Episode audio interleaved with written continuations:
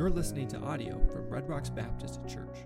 For more information about our church, visit our website at redrocksbaptist.org or follow us on Instagram at Red Rocks Baptist. Every day, hundreds of newspapers around the world publish articles that announce to the world what the headline of the day is. These headlines tell us the news. And each of these news statements is not simply information, there's a response that comes with it. Well, I just did a little bit of reading on some of the most important headlines from 2023. And time will tell if these are significant for the future or if they're just going to be blips on the radar. But some of the most important headlines from this year, courtesy of the New York Times, is back in May the coronation of King Charles III. The British monarch was crowned, coronated on May the 6th. A local newspaper headline on June 12th the Denver Nuggets beat the Miami Heat for the first NBA championship. That one has lasting significance, obviously. Uh, and they won the first NBA championship. June 18th, just a week later, five lives lost in the Titanic submersible, better known as the Titan submarine, that imploded. Uh, in August, Maui town is devastated by deadliest wildfire to strike Hawaii. There were some wildfires in Maui that ended up being very very devastating, both to property and loss of life. And then you can't talk about 2023 without the headline We are at war, Netanyahu says, after Hamas attacks Israel on October the 7th. And each of these headlines contain information, but they also communicate a response or encourage a response in the readers, whether that is fear or anger, joy or sadness, concern or relief. And in Luke chapter 1, verses 26 through 38, the angel Gabriel had an announcement, a magnificent announcement. That's the title of today's sermon. A magnificent announcement that he came to Mary and told her that God was going to send the Messiah into the world through her, even though she was a virgin. That is headline news. What was Mary's response to that announcement? How did Mary think about that? We're going to try to put ourselves in her shoes here in a moment. But how did this world changing news affect her? How did she respond to it? And does her response have any bearing on us today? I think the answer to that question is yes. So let's take a closer look at this passage to see what Mary's response was in the first place. And then we'll shift to talk about how her response is an example for us today as we reflect on the birth of the Lord Jesus. So these verses, verses 26 through 38, is one story, but there are three parts. And it's a back and forth, actually. Gabriel appears and he speaks to Mary. Mary responds in some way. And that happens three times. The first section, verses 26 through 29, Gabriel visited Mary, and Mary was confused, confused by his greeting. Look at verse 26 with me. Now, in the sixth month, the angel Gabriel was sent by God to a city of Galilee named Nazareth. We'll read verse 27 as well. To a virgin betrothed to a Mary, whose name was Joseph of the house of David. The virgin's name was Mary. Like any good story, this opening verse gives us the setting. Where was this taking place? Who are the characters involved? What's going on? Well, the sixth month refers back to the previous story about Zechariah and Elizabeth. Elizabeth had conceived, and Gabriel had announced to Zechariah in the temple that this would take place. Now, the problem was that Zechariah and Elizabeth were old, they were past childbearing years. And Zechariah famously doubts the angel, and he is struck mute until the baby is born, and he writes on a tablet, His name is John, and his voice comes back. And so, in the sixth month of Elizabeth's pregnancy, the angel Gabriel is sent on another mission. God sends him again to a different woman. Her name is Mary. And in verses 26 and 27, we learn three things about Mary. We learn her name, that's important. We learn her location, Nazareth, and that would be important because the prophecies talk about the Messiah being out of Galilee from Nazareth. But it tells us most importantly to us today, what her life situation is. Who is this Mary who lives in Nazareth? She is a virgin, betrothed to a man named Joseph, and that is incredibly important. Now, betrothal is something that we kind of throw around as, as it's equivalent to engagement in today's culture. And there are similarities to that, but betrothal was actually much stronger. Betrothal was a legal agreement where the bride price would already have been paid, and the couple would have been considered married, but they did not live together and did not physically consummate the marriage. It was during this time that the husband was building the home to bring his wife to.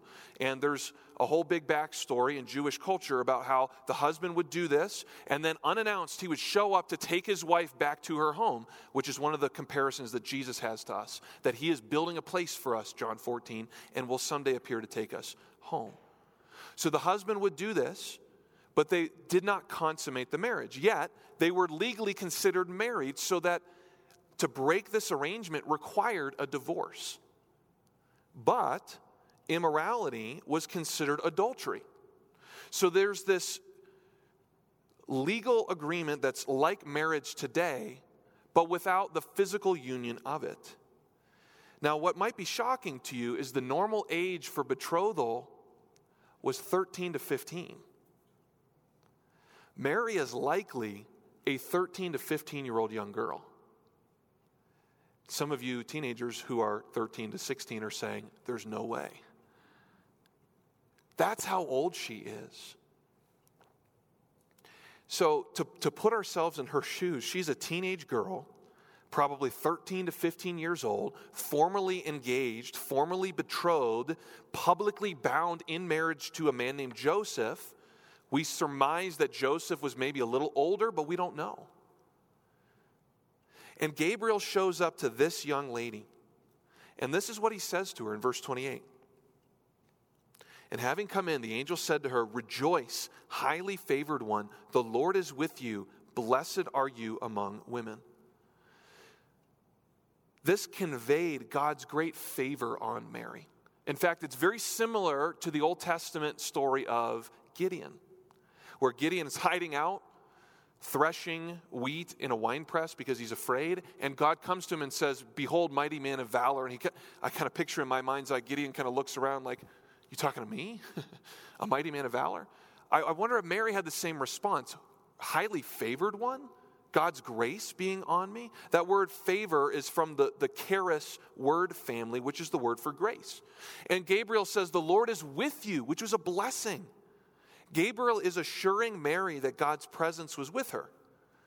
Now, the last phrase there in the New King James, blessed are you among women, is not found in the earliest of manuscripts. So that's why if you're carrying a, a New American Standard or NIV or ESV, it's not in there. But it, it doesn't take away anything from the story. Is Mary blessed? Yes. And in fact, if you look down in verse 42, Elizabeth greets Mary with these words Mary's response to this greeting is not to say, Yep, that's me. I'm highly favored. I'm blessed. She's confused by it. Verse 29 But when she saw him, she was troubled at his saying and considered what manner of greeting this was. Now, it's likely that she was a little bit spooked by this angel coming, but notice what the text says. It says that she was troubled by his greeting. She was listening to what he said and going, I, are you talking about me? The word trouble doesn't convey the strength of this verb. It means she was perplexed, deeply distressed, even confused by what this meant. So she thought about it, she considered it. And if we read the text of Luke 1 and 2 very carefully, we will know that Mary is actually a very thoughtful young lady. We'll see this on Christmas Eve, but in Luke 2 19, it says that she treasured these things in her heart and pondered them. Mary was very thoughtful. And here she is thinking and considering why she was favored by God and had the blessing of God's presence with her. And so the next section, Gabriel gets to why he came, but first he reassures her. He reassures her of her status before God and then announces Jesus' birth. And that leaves Mary really even more confused because at the end of this, her response is to ask for clarification. Look at verse 30.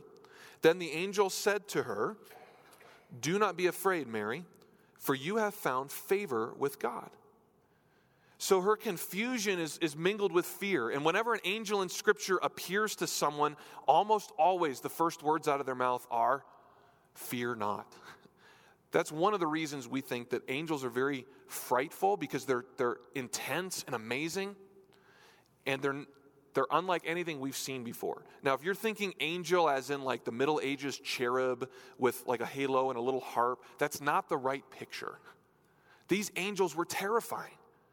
And so they're always conveying, don't be afraid. Don't be afraid. But then Gabriel says at the end of this verse, You have found favor with God. That fa- word favor is again God's grace.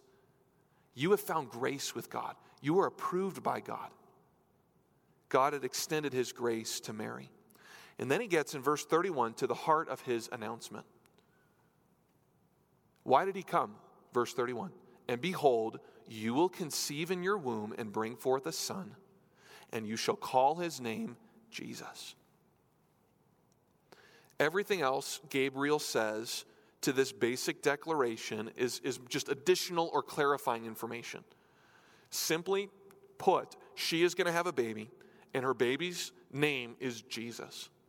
And in verses 32 and 33, he's going to share with her who this baby really is. Now, in the Bible, there are several times where an angel appears to a lady and says, You're going to have a son, or you're going to have a, a, baby. Most of the time, it's son. And the, the angel will name the child ahead of time. And that signals that this child is especially important in God's plans. Isaac was that way. John the Baptist was that way, to give two examples. Jesus is that way as well. And in verses 32 and 33, Gabriel gives five declarations, five statements that explain who this baby is. Everything else that he's going to say builds to this point. Now, before we read these verses, we need to step back because Gabriel isn't just appearing in a random village to a random young lady at a random point in time. Galatians 4 4 and 5 says that when the fullness of time had come, God sent forth his son. This was the exact moment in God's sovereign plan to redeem mankind. And when Jesus came into the world through the Virgin Mary, it wasn't out of the blue. If we back up to the Old Testament, there were several prophecies that foreshadowed what he was going to do. And really, this announcement draws from two main passages. Gonna, I'm going to put them up on the screen here in a moment. Two passages in the Old Testament that, that previewed the Messiah and that any God fearing Jew would have recognized on reading this text. The first of those passages is 2 Samuel chapter 7. I'm not going to read the whole chapter to you. But in 2 Samuel 7, David is receiving the blessing, the promise of God that we know as the Davidic covenant. There are three verses I want you to see 2 Samuel 7, verse 9. God says to David, I have been with you wherever you've gone, and have cut off all your enemies from before you, and have made you a great name, like the name of the great men who are on the earth. Okay, lock in that idea of great name. We're going to see that again. God continues in verse 12 When your days are fulfilled and you rest with your fathers, David, I will set up your seed after you, who will come from your body, and I will establish his kingdom. Now, there was a, a near fulfillment and a far fulfillment. The near fulfillment of this is his son, Solomon, who literally did sit after David on his throne. But the seed here, as Galatians shows us, was referring to Dave, was referring not to Solomon, but to Jesus. His kingdom, verse 16, will be established forever. God says to David, And your house and your kingdom shall be established forever before you. Your throne shall be established forever. And there are really only two ways that you can have an eternal kingdom. Either you have to continue to have a successive line of descendants that never get overthrown and never die out, or you have a single individual who is eternal. And that is Jesus. The second major Old Testament passage is actually the one that we used in our call to worship today. It's Isaiah 9, 6, and 7. For unto us a child is born, unto us a son is given, and the government will be upon his shoulder, and his name will be called Wonderful Counselor, Mighty God, Everlasting Father, Prince of Peace. Of the increase of his government and peace, there will be no end. So we have an answer to that dilemma. How do you have an eternal kingdom? The way that this is going to happen is there will be a single individual who will reign forever. Of his kingdom there will be no end. Upon the throne of David and over his kingdom to order it and establish it with judgment and justice from that time forward, even forever. The zeal of the Lord of hosts will perform this. So, with that background in mind, Gabriel's announcement explicitly connected this baby boy in Mary's womb to these messianic prophecies of the Old Testament. Notice how Mary's baby is described. Let me read the verses, then we'll tackle them one by one, the phrases. Gabriel says, This child will be great and will be called the Son of the Highest. The Lord God will give him the throne of his father David, and he will reign over the house of Jacob forever, and of his kingdom there will be no end. Do you hear the similarities there? The first phrase, he will be great. God called David great in 2 Samuel 7 9. David's son will also be great. Now, we use this word great frequently, just like we use the word awesome frequently. You know, everything is awesome. Everything's great out there, right? Uh, we, we use the word great to describe a shopping discount. In fact, I was telling Jeannie today about the bookstore. I got a great deal on some books this week. A great deal. Uh, we use the word great with animals, right? a great white shark. Yes, my boys went to the aquarium this week. Fish are on the brain. Uh, we, we even have hotels, the Great Wolf Lodge. Or athletes. We refer to some athletes as the greatest of all time.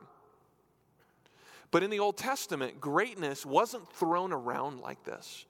Greatness is actually an attribute of God alone emphasizing how exalted and how unrivaled God is. So when Gabriel calls this baby great, he's not just saying, hey, he's a pretty good kid. He's elevating this child to the same category as the Old Testament Yahweh.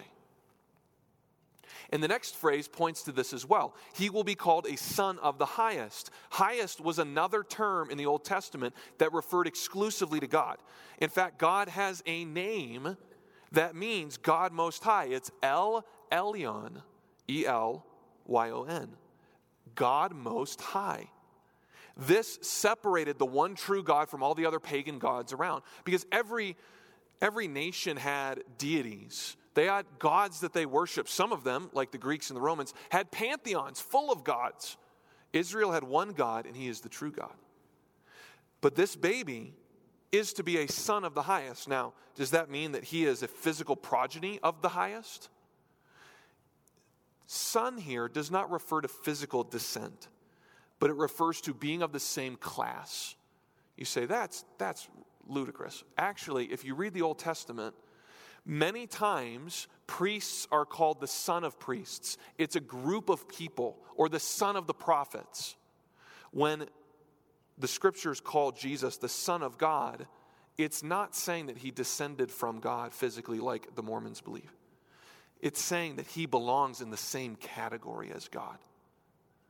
Isaiah 9 6 says that his name will be called Mighty God. Here it is Mighty God. And this mighty God will sit on the throne of his father David. And that refers back certainly to 2 Samuel 7. Jesus will reign forever as the greatest son of David. And there are a number of other passages that describe his reign, including Isaiah 9 7, which is why I read those two texts for you. He will reign over the house of Jacob forever. Uh, Micah 4 7 says, So the Lord will reign over them in Mount Zion from now on, even forever. And just to make sure that we understand that Jesus' reign is going to be eternal, there's a final phrase Of his kingdom, there will be no end. So we're not talking about forever like for a thousand years or forever for like 50 years. We're talking about forever, forever. It doesn't end. And this is almost word for word from Isaiah 9 7 of the increase of his government and peace, there will be no end. Daniel 7:14 His dominion is an everlasting dominion which shall not pass away and his kingdom is the one which shall not be destroyed. Now, pause for a moment and, and go back to that scene in that house in Nazareth and put yourself in Mary's shoes 13, 14, 15 year old Mary this angel has just shown up out of the blue and said, You're going to have a baby, and he's going to be the Messiah, and he's going to rule forever. Any one of those announcements would be weighty and mind blowing. And her response is actually full of faith because she's not going to fight the angel. She's not going to say, No, no, no, no, no, no, no, not me, like Moses did. She's actually going to ask for clarification because she can't get past the you're going to have a baby part. That, that's where her mind is stuck because that's impossible.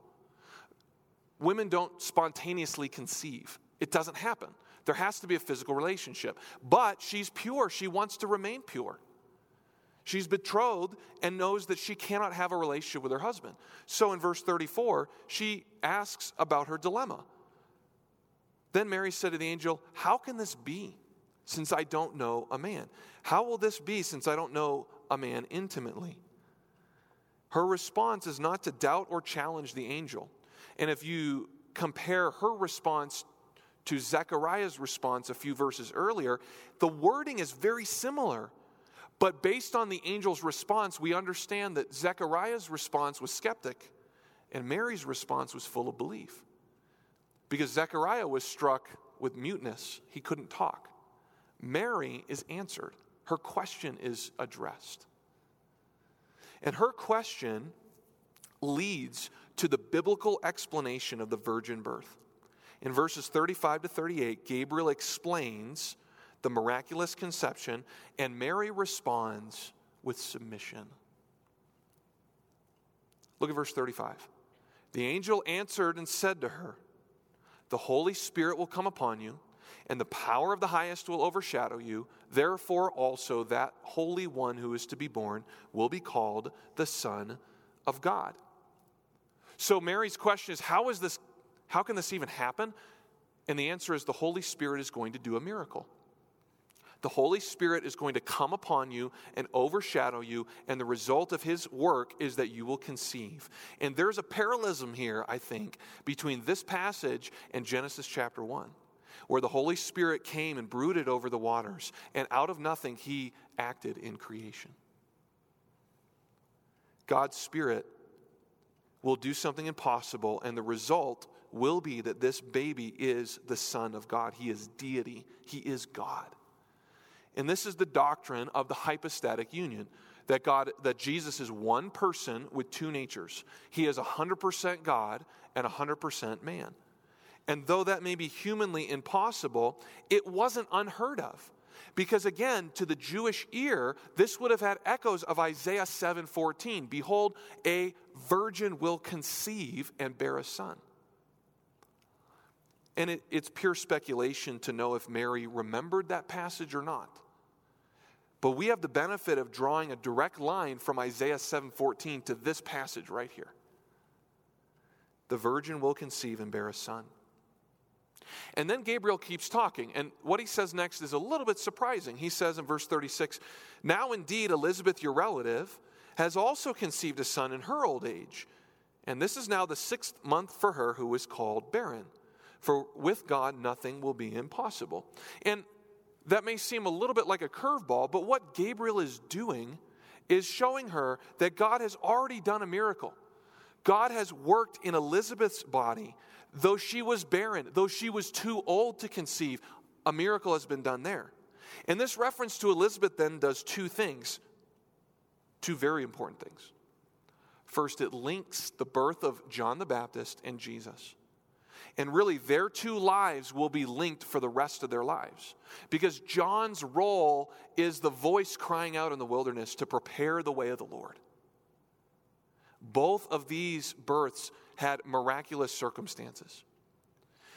The second thing that this reference does is it gives Mary comfort that impossible things can happen because they already have.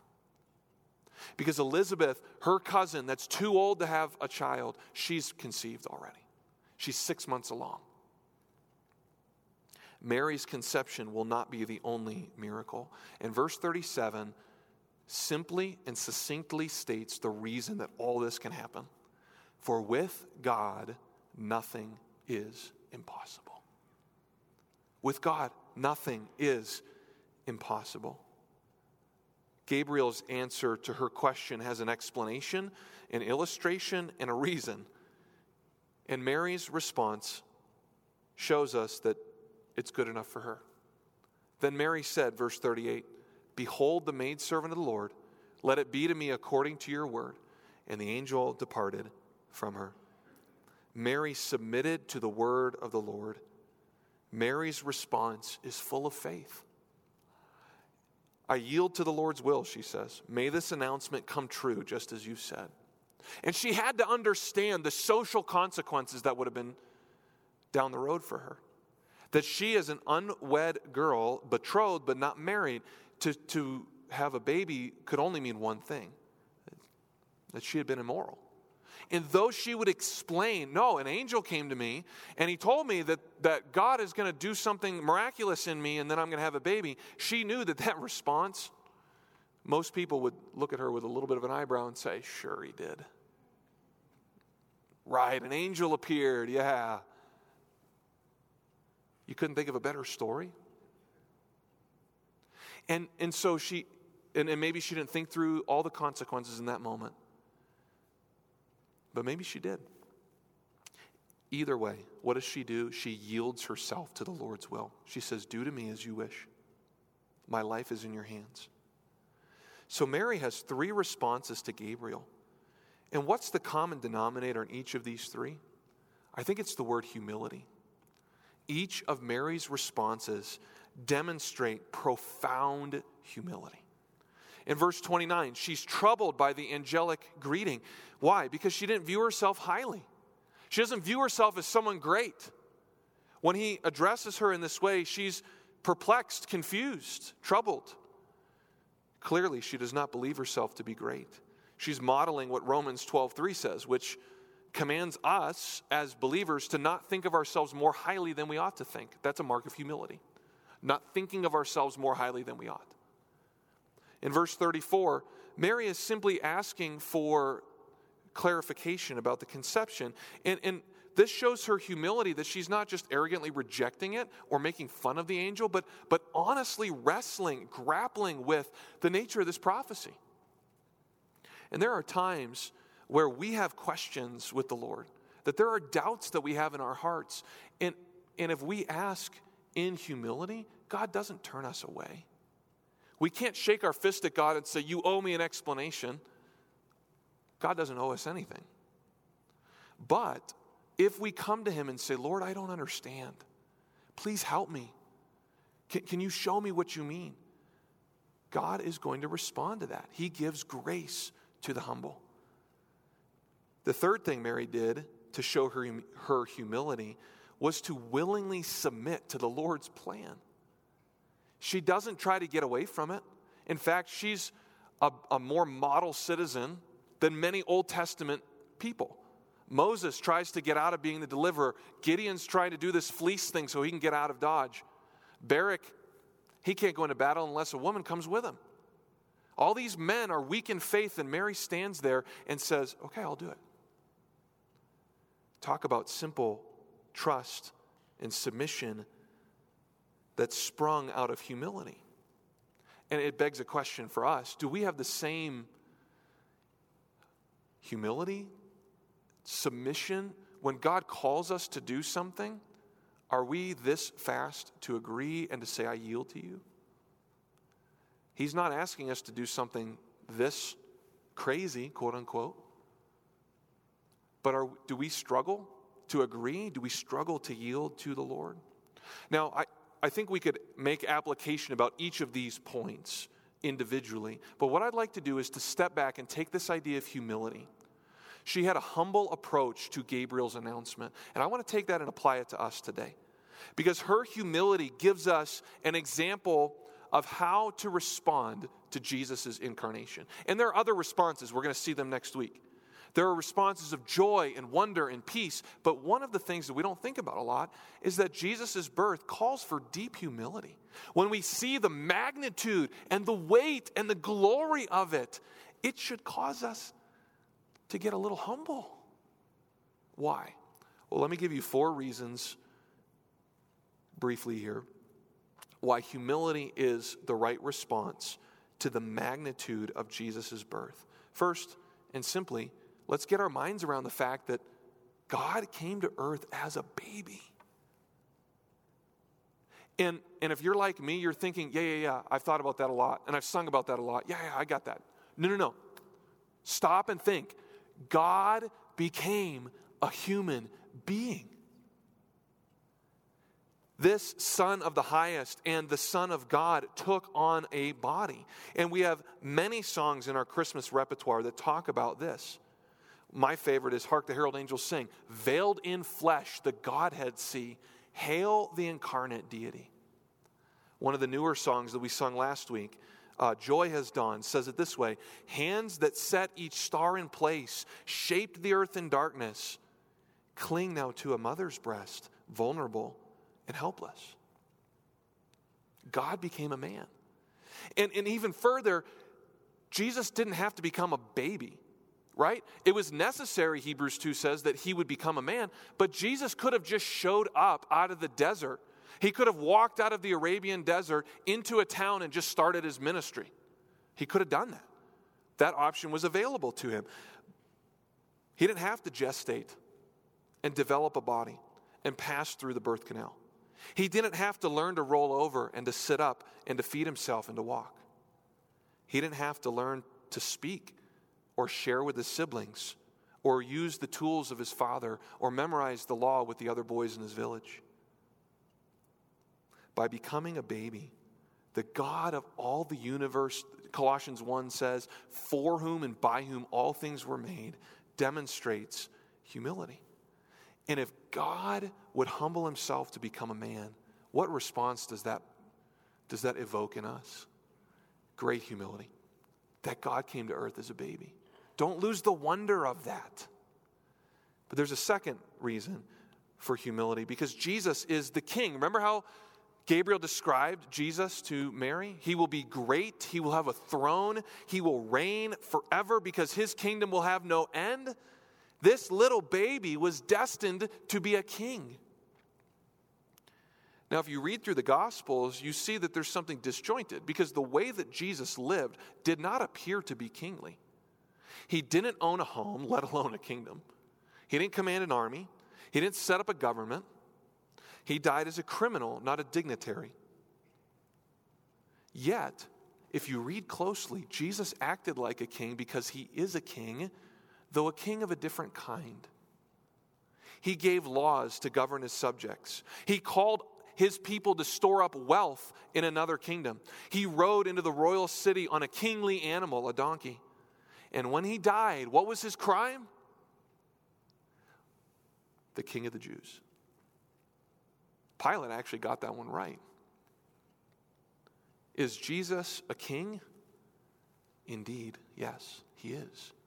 And when he returns a second time, there will be no doubt in anyone's mind that Jesus is a king, because this time he will ride on a white horse, coming to conquer and to reign. The Bible says that every knee will bow to him and every tongue will confess that he is Lord to the glory of God the Father. And so if he is a king, then what are what should our response be? To resist his rule? To rebel against his authority? No. To yield to him and so if you've never repented of your sins and trusted Christ as the Savior, He's a king, but He's not your king yet. You need forgiveness of your sins. You are part of the kingdom of darkness, Colossians 1 12 through 14. And through the ministry of Jesus, He can transfer you to the kingdom of light, to the kingdom of His dear Son. And for those of us who name the name of Christ, we have to, to remember that we're not in charge of our lives anymore. Jesus died for all so that all who live might no longer live for themselves, but for him who died for their sake and was raised. 2 Corinthians 5. Jesus is the king. We bow the knee to him. And yet, Jesus isn't the type of king that has no concern for ordinary people. He doesn't set us aside as spoils of war, of, hey, look at all the people I got. He, like, like Mary, he uses ordinary people. We, like Mary, I should say, are used. Mary was just an ordinary girl. We're just ordinary people. I don't know if there's anyone with royalty here. I don't know if there's anyone in Hollywood or making billions of dollars. I don't think many of us, or any of us maybe, would be considered the elite of this world. And yet, what does Paul say in, in 1 Corinthians 1? God has not chosen many of those people. He's chosen the foolish things of the world to confound the wise. And I'm thankful for that because that's me. Not many mighty, not many powerful, not many wise, but God chooses to use us. How humbling is that? That the God of all the universe who spoke the world into existence says, I'm going to use you. Well, how does he use us? 2 Corinthians 4 7 says, We have this treasure in earthen vessels. What's the treasure? The treasure is the news of the gospel, it's the glorious news of Jesus. We have this treasure in earthen vessels that the excellence of the power may be of God and not of us. How does God use us? He uses us to share Christ with other people. And during the holiday season, during the Christmas season, there are many opportunities to do that. And so I, I don't want you to feel guilty of this, like, oh, I've got to tell 10 people about Jesus or else I'm not a good Christian. I want you to feel so overwhelmed and humbled that God would use you that you can't but help share Him that, wow, if, if God would use me and He saved me, then He can do this for you. That should be our attitude toward the one who uses ordinary people. Finally, we respond in humility because Jesus was born for you and for me. If you were in a dangerous situation and someone came and rescued you out of it, maybe you were out late at night and you happen to take a wrong turn and you end up in a seedy part of town and a police officer just happens to drive by, you would be so incredibly grateful because they rescued you from certain danger. How much more then should we rejoice and give thanks to the Lord who has rescued us from certain danger because Jesus came for you? He saw that we were dead in our trespasses and sins, and He loved us and he came to earth and said, I'm going to rescue those wretched people that I love. And if, if salvation could be accomplished in any way other than through Jesus, then the whole Christmas season is just nonsensical. It doesn't matter. Why would Jesus have to come if you and I could save ourselves? But what does Jesus say? What does Gabriel say here in this passage? With God, nothing is impossible. Now, that phrase, with God nothing is impossible, appears later in the Gospels, but it's on the lips of Jesus this time. There's a rich young ruler, we talked about him last week, and he comes to Jesus and he walks away from Christ because he doesn't want to make Jesus the treasure of his life. He loves his money too much. And the disciples are, are kind of like, what is going on here? And Jesus says, Look at how hard it is for the rich to enter the kingdom of heaven. And they're floored. They say, Well, who then can be saved? If the rich can't get in, then who, who gets in? And Jesus says, with man, it is impossible, but not with God. For with God, all things are possible. Your salvation, my salvation, is something only God could do, and so Jesus came. And if you're not a believer in Jesus, He came for you. And he didn't stay a baby. Uh, Jerry did a great job introducing Is he worthy? Because he grew up and he lived and he died and he rose and he is worthy. He's worthy of your honor and blessing. And for those of us who know him as Savior, this truth, this remembering the gospel that Jesus came for you and me should humble us. As Romans 3 27 says, What then is our boasting? It is excluded. There is no reason to boast. Jesus came for you and me. We couldn't do it ourselves. There is no reason to boast. The birth of Jesus destroys our pride. God literally took on a human body because we couldn't save ourselves. He is the king before whom every knee will bow, yet he uses ordinary people to further his kingdom. So, what do we have to boast about? Our boast is only Jesus. The magnitude of Jesus' birth calls for deep humility. Let's pray together. Father, what a blessed privilege it is to understand that Jesus has come. And he's not just here as a seasonal advertisement, he's here to save souls, to bring the, the message of the gospel to our hearts and our lives. And humility that Mary showed is the same response we ought to have. And so I pray that if some are here that have never trusted Christ the Savior, they will do so today. And for those of us who have repented of our sin and confessed Christ, may we afresh lower ourselves under the gracious lordship of our Savior. And we pray this in the name of Jesus. Amen. Thanks for listening to audio from Red Rocks Baptist Church. If you enjoyed this content, please consider sharing it with others. Our mission at Red Rocks Baptist Church is to know Christ and to make him known. May God bless you as you follow him.